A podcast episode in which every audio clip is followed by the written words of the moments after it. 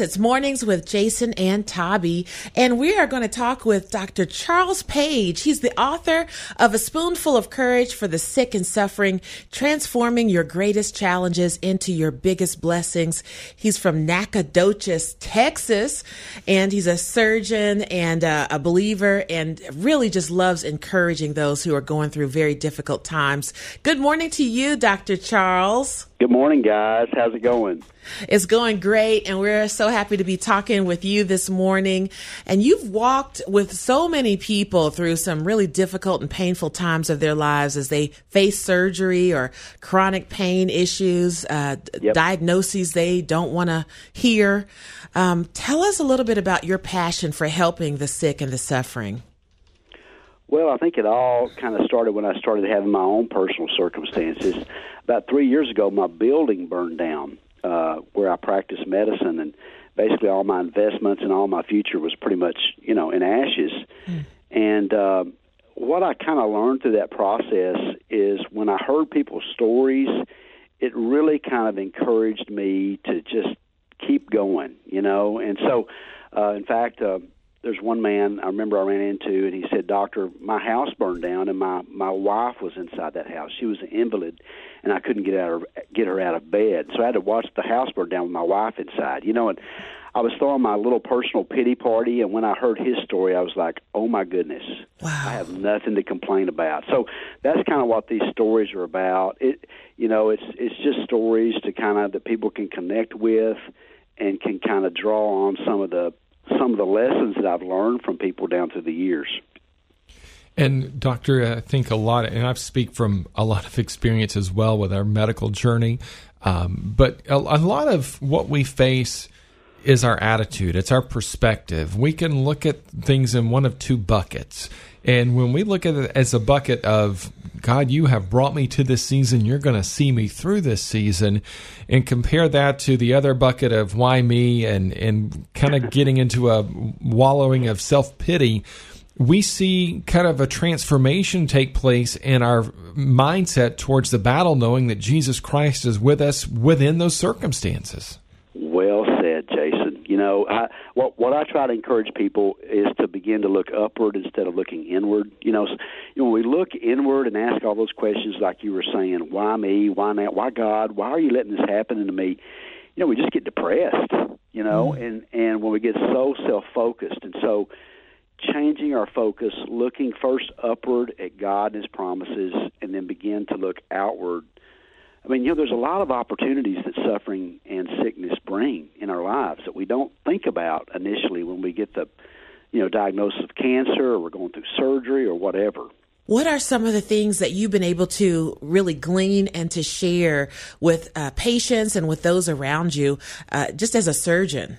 Well, there's so much. I mean, you know, I see the good and the bad, you know, and, you know, we don't always respond the way we should, you know, to a, to a health crisis. But, you know, just looking at the opportunities, you know, think about this.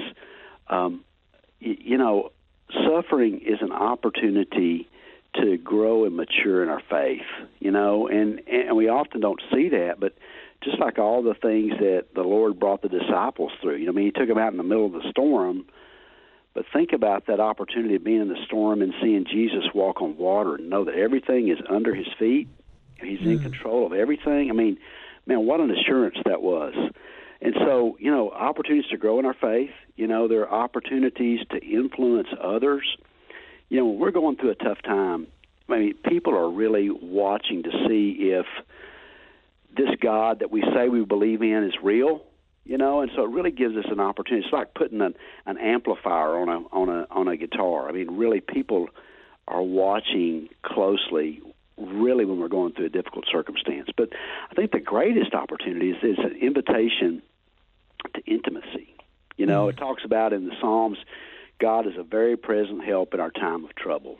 And uh, man, I've seen so many instances of people who, you know, it's like the presence of God is almost palpable in their lives. And so what a great opportunity to, to be able to experience God in a new way.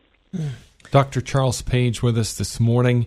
You know, Tabi, I've often heard that you gain a testimony out of situations, but the first part of the word testimony is test. test. And, wow. and, and, and it's a matter of being faithful in the midst of that. Doctor Page, how would you encourage someone this morning who they may be facing that start of that season? They received a diagnosis maybe last week. They received news of something that was completely unexpected. Or for others who have maybe felt for some time that there was something wasn't quite right, and they're trying to pinpoint and, and praying through decisions and, and where to go for treatment. How would you encourage someone this morning to rely on their faith in the midst of this new season that they may be staring down this morning? Well, I think it all begins with focus. You know, when we, you show me your focus, I'll show you your future. And when we focus on God, then things begin to make sense. When we focus on our circumstances or our feelings, you know, I mean, there's just a gamut of emotions that we experience. You know, we feel alone, we feel insecure, we feel out of control. Guess what? We're at, we were not in control to begin with, but mm. we have all those feelings. You know, we we feel frustration, you, you know, all these emotions, but just going back and focusing not on our feelings, but focusing on the facts, focusing on who God is, he, that He is all-powerful, you know, that whether He delivers us or whether He, uh, you know, uh, gives us the strength to get through it, we're going to get through it, you know. He's He's all-loving. He always acts in a way that's always, you, you know, it's always for our benefit. He doesn't do things uh to us, He does things for us. You know, He's all wise. He knows better. He sees the big picture from the beginning to the end of our lives, and He knows what He's trying to do in our lives. So just, you know, keeping our focus on Christ. You know, like that story of the, the wind and the waves, I've been teaching that in Sunday evenings. And, you know, Peter, you know, when he got distracted by the winds and the waves and the circumstances, he began to sink. You know, distractions brought doubt, you know. Mm-hmm. He lost his focus. He lost his faith, you know. So just keeping our focus looking upward, you know, and then begin to look outward and seeing what, you know, who we can bless through this difficult time.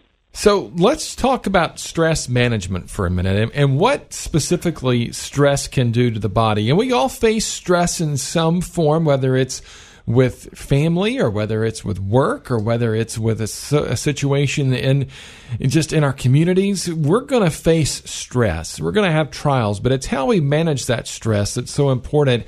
But I think medicine and, and doctors are still learning what the effects of stress can do to the body. Oh, yes, and I don't have a formula for you today, Jason, that how to, how to completely deal with stress. Um But, wow, it does. It affects your sleep. It affects your emotions. It affects, you know, um, you know, we know that physiologically your cortisol levels, you know, shoot up, and it does all kinds of things. Your adrenaline levels go up. So it affects a lot of things. It affects the way you think. And so it is important to, to, to know how to deal with stress.